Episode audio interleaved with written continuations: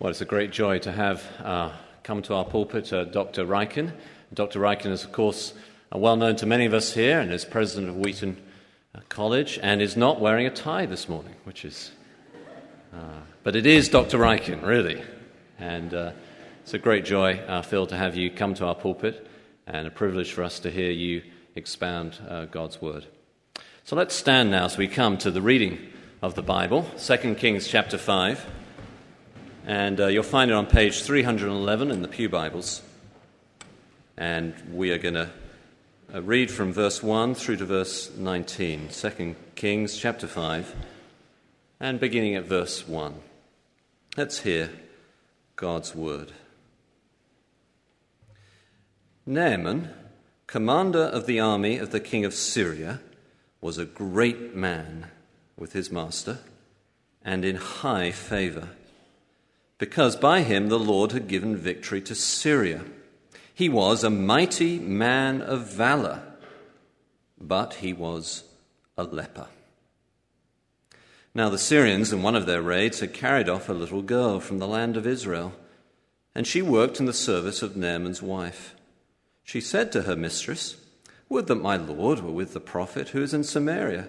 He would cure him of his leprosy. So Naaman went in and told his lord thus, and so spoke the girl from the land of Israel.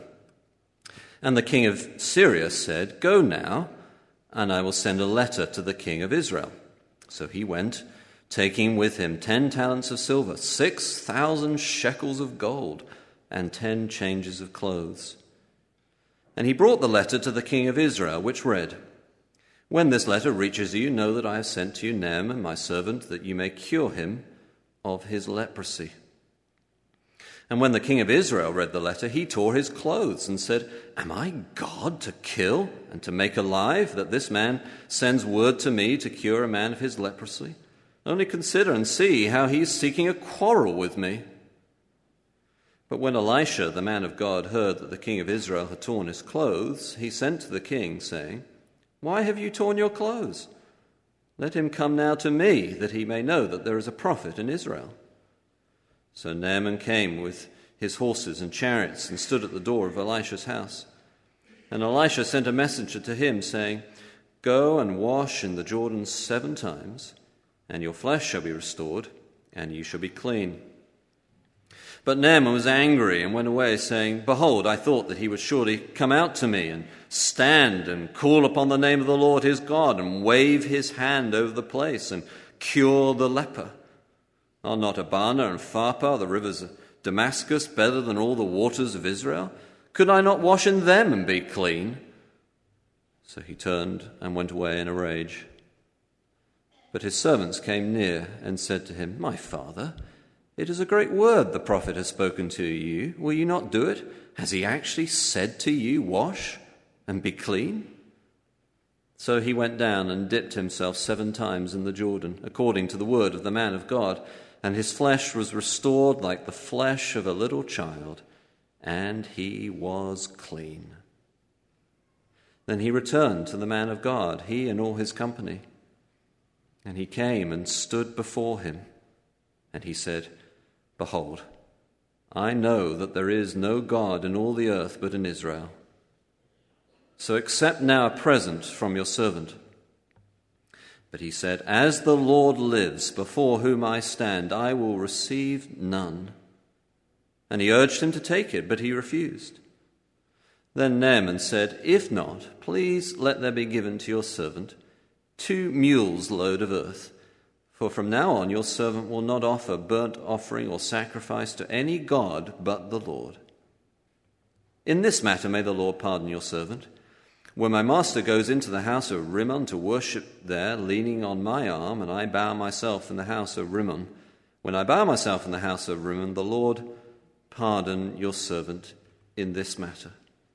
He said to him, Go in peace. Do please sit down.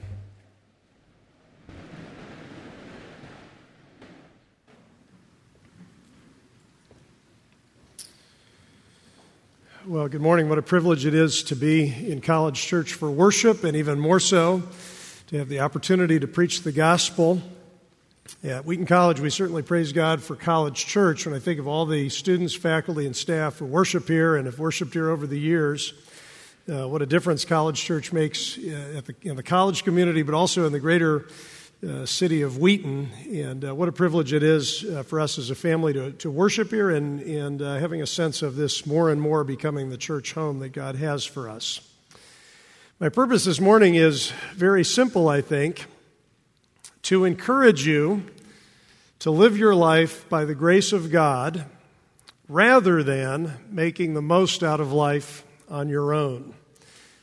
Let me say that again to encourage you to live by the grace of God rather than making the most out of life on your own. I think these words about the difference between those two ways of living are very helpful.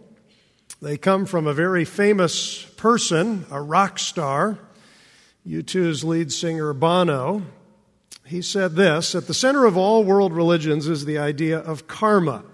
You know, you, what you put out comes back to you an eye for an eye, a tooth for a tooth, or in physical laws, every action is met by an equal and opposite one. It's clear that karma is at the very heart of the universe. I'm absolutely sure of it. And yet, along comes this idea called grace. To upend all of that, as you reap, so you will sow stuff. Grace defies reason and logic. Love interrupts the consequences of your actions, which in my case, says Bono, is very good news indeed because I've done a lot of stupid stuff. That's between me and God, but I'd be in big trouble if karma was going to finally be my judge. Though it doesn't excuse my mistakes, I'm holding out for grace. I'm holding out that Jesus took my sins onto the cross because I know who I am and I hope I don't have to depend on my own religiosity. Now, what about you? Are you living life on your own terms, depending perhaps on your own religiosity, or are you counting on, trusting in, holding on to the grace of God through Jesus Christ? Well, I think the story that we've read together already from 2 Kings is all about the grace of God. Let me encourage you to turn again in your Bibles to 2 Kings chapter 5. We'll be looking at the first 19 verses this morning, and if you're interested in the rest of the story, we'll be talking about that tonight. It's a story about a great man. I like to call him Naaman the Valiant. He was the captain of a large army. He lived in Damascus, the capital city of Syria. And as a warrior, he had performed many heroic feats in battle. His name itself meant favored one. All of this, plus the man was popular. He was a great man with his master, the scripture says in verse 1. He was in high favor, and for this reason, the Lord had given him victory for Syria. He was a mighty man of valor. And then this surprise at the end of verse 1 but he was a leper. The man's high position had not protected him from desperate need. Now, some scholars, it's true, have questioned the severity of Naaman's ailment. The biblical term here Uh, translated for us as leprosy, can describe a variety of skin conditions. In biblical times, it was not always the life threatening, limb destroying disease that we know today. So, some scholars have suggested that Naaman was simply suffering from psoriasis, an itching and flaking of the skin, but I think there's too much unbelief in these speculations. This was a serious problem. Whatever the condition, it was socially unacceptable and important enough for a, a, warrior like this to make a long journey to seek a cure, taking with him a vast fortune. I wonder, would he do all of that for an itch? I don't think so. Then consider the response of the king of Israel. Naaman's went to his king. He asked his king to send a letter down to Israel, to Israel's king, asking for help. And when the king of Israel read the letter, verse 7, he tore his clothes and said, Am I God that I have the power to kill and make alive, it certainly was a life or death matter for the king of Israel, this permanent, incurable, maybe even life threatening disease. It's all the more remarkable, therefore, that the prophet Elisha was able to provide, by the power of God, a complete cure. It's a cure that teaches us many lessons about the grace of God. And I want to share with you this morning five of those lessons. We'll do it fairly rapidly, but there's so much here about the grace of God, and surely there will be at least one, if not two, of these lessons that are important for you this morning. First, let me say we learn from these verses that the message of the grace of God is something that anyone can share. The message of the grace of God is something that anyone can share. And I want to show you how easy it is to share this grace from one person to another. The person who shared God's grace in this story was just a little girl a little Jewish girl that the Syrians had carried off in one of their raids and who now worked in the service of Naaman's wife. She seemed to have everything going against her in life. In fact, it takes me all my fingers on one hand to tell you all the problems she had. She was a foreigner, living as a member of a despised race in exile in a foreign land. She was a slave it's true that she lived in a great house, but her life and her liberty were not her own. She was young in a culture that looked down on the inexperience of youth. She was a female in a society that gave all of the prerogatives to males. And further, she doesn't even have, as far as is recorded in Scripture, a name written down. Here's someone with no home, no freedom, no experience, no power, no apparent identity. Compare her to Naaman the Valiant, and she counted for nothing. And yet her life counted for God. And she made her life count for God.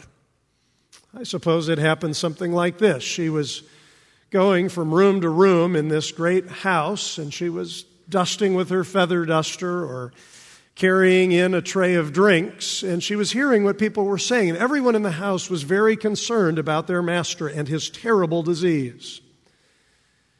And one day, as she was perhaps fixing her mistress's hair or doing some other menial task, she sighed and she said, If only my master would go see God's prophet in Samaria, he would cure him. This is the testimony she gave. You can see it there in verse 3. I think she's one of the boldest evangelists in the Bible.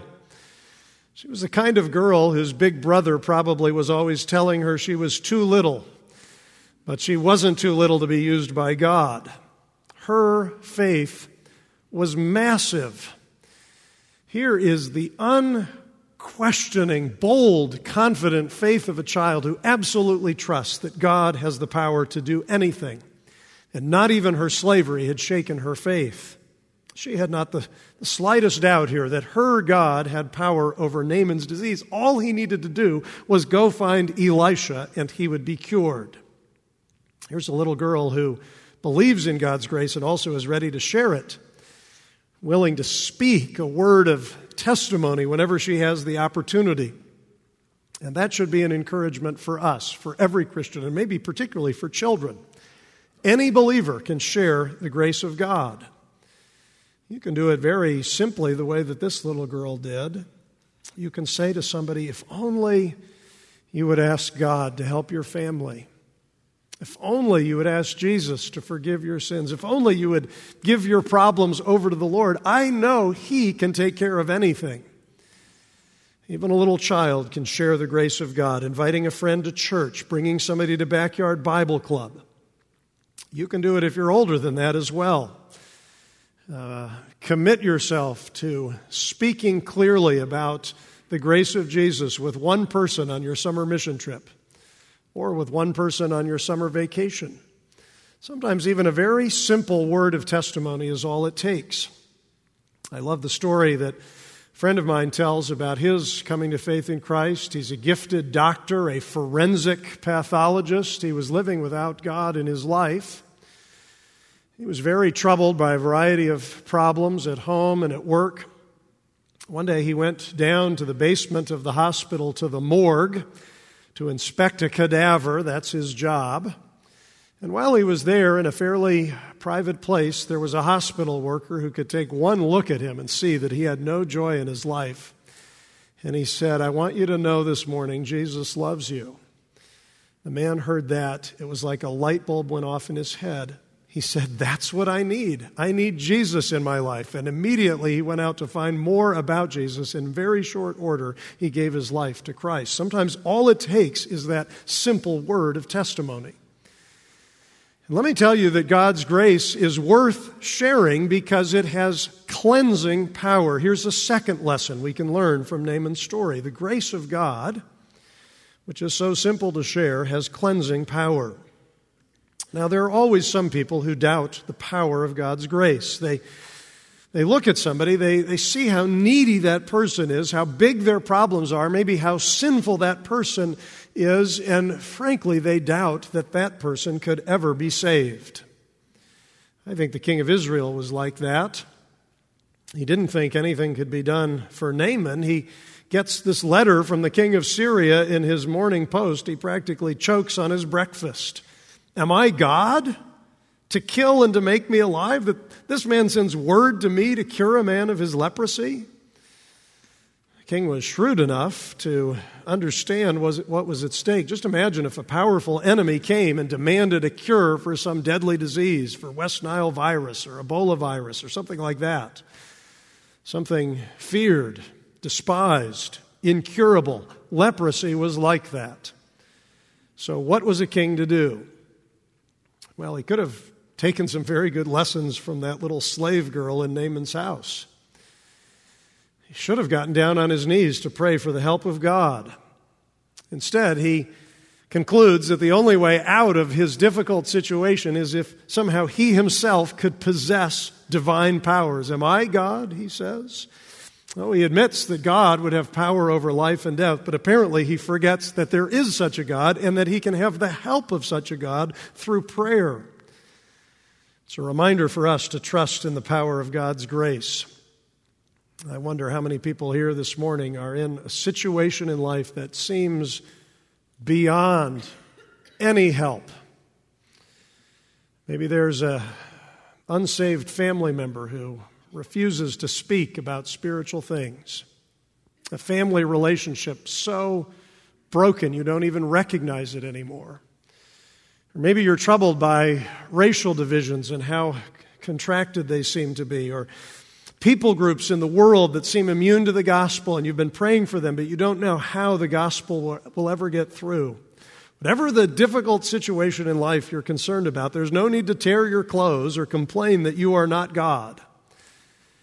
Instead, come to God in prayer, bowing your head, bending your knee, trusting in the things only the Holy Spirit can do, and pray for the help of God's grace. With Him, nothing is impossible.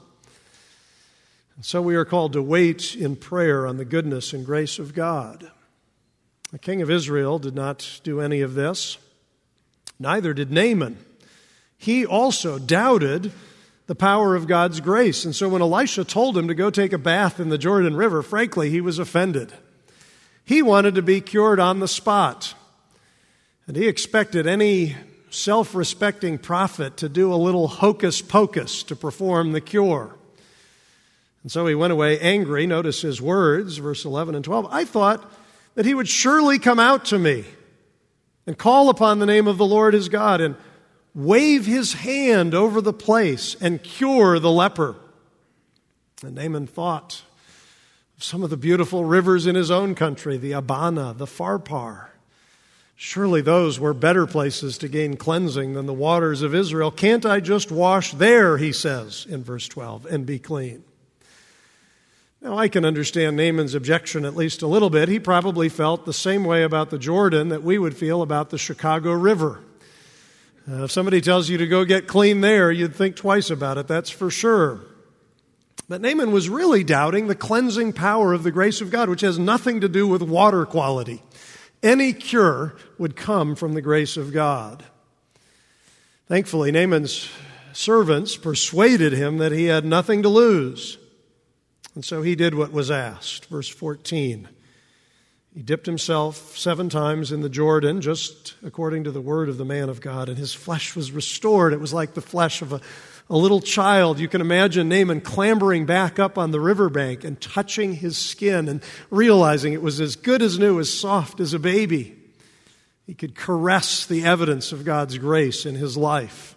Such was its cleansing power.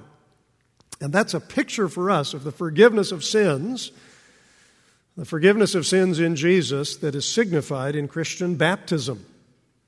Baptism in the name of Jesus shows the cleansing power of the grace of God, washing away all of our sins through the death and the resurrection of Jesus. And if you've received that sign of God's grace in your own life through baptism, praise God for the cleansing power of His grace. You are clean in the sight of God. And if you haven't been baptized, can I ask you this morning, what are you waiting for? I think deep down, you probably know that there are things in your life that are wrong that would have to have God's forgiveness to be made right. And Jesus just offers to give you his cleansing grace. Just trust in him and he will make you clean. This is the power of God's grace. But now here is a third lesson about God's grace. And it's a good lesson if you think, perchance, that uh, somehow the grace of God is not for you. Understand God's grace is wide enough to bring in anyone. Here's another lesson about the grace of God it's wide enough to bring in anyone.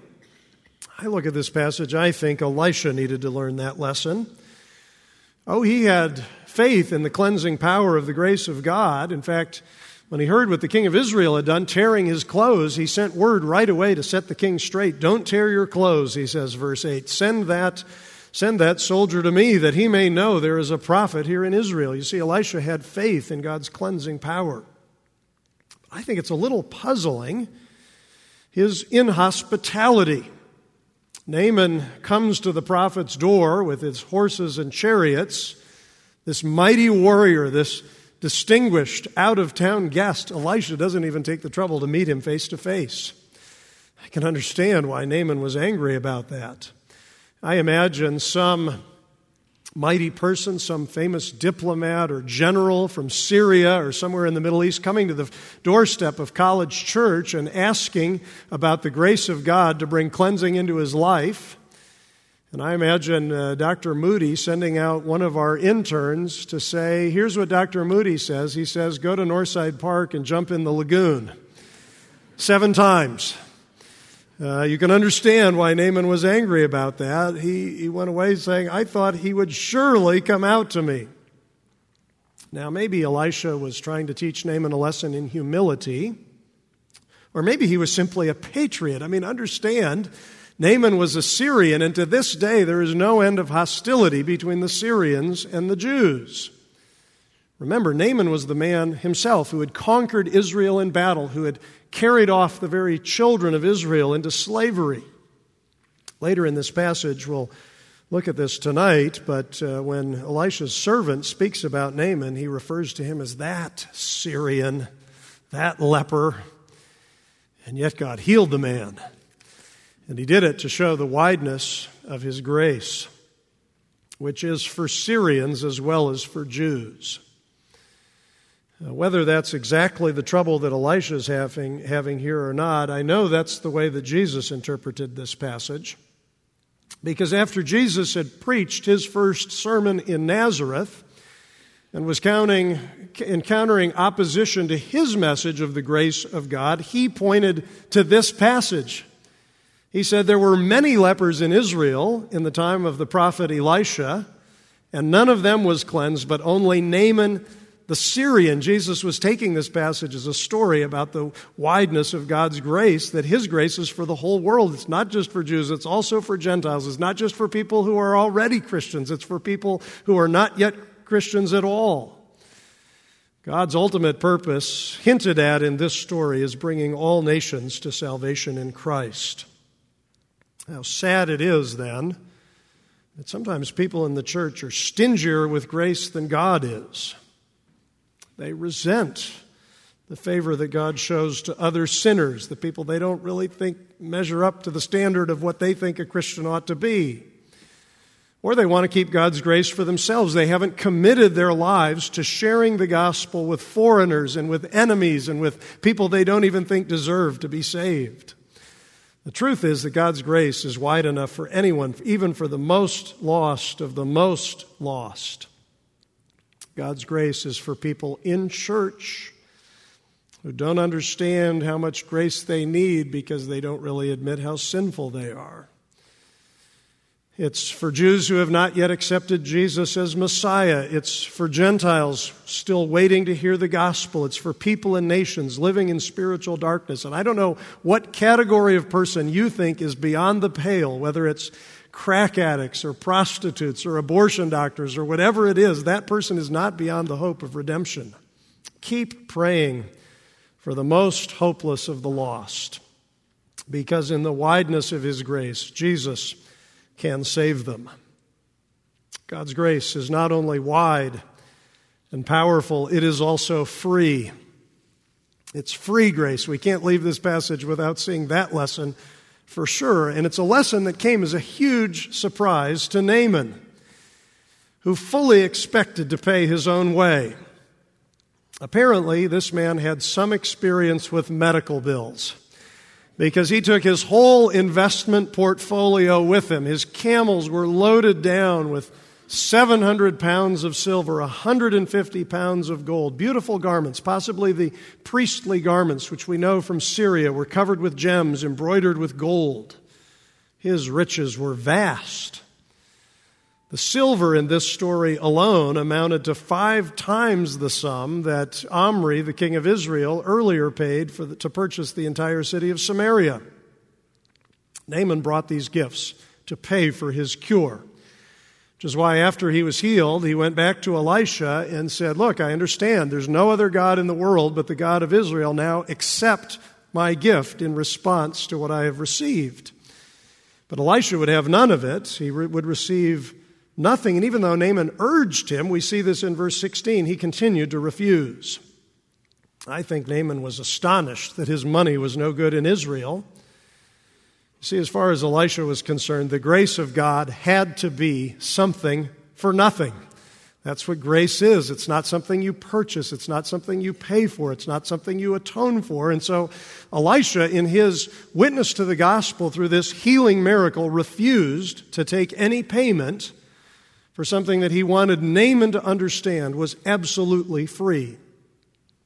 The freedom of God's grace is a stumbling block for many people. In fact, really, it's the freeness of God's grace that kept Naaman from accepting it in the first place. He refused to go jump in the river because he was used to solving his own problems. When it came to religion, he thought you pretty much get what you pay for. I mean, if there was a way for him to earn his salvation, at least contribute to it, well, then he would be healed. But notice the marvelous word that his servants speak to him. Verse uh, 13, is it? They say, My father, it's a great word the prophet has spoken to you. This is good news. Listen to it. All he's saying is, Wash and be clean. Naaman expected salvation to be costly, very costly, but not so costly that he couldn't pay for it himself. He wanted to contribute to his cleansing. I think that impulse is in the heart of every sinner. It's our natural impulse to want to work our way back to God. But grace can't be paid for. That's why it's called grace. There's there's no need to make any large payment or fulfill any great quest. It's utterly and totally, absolutely free.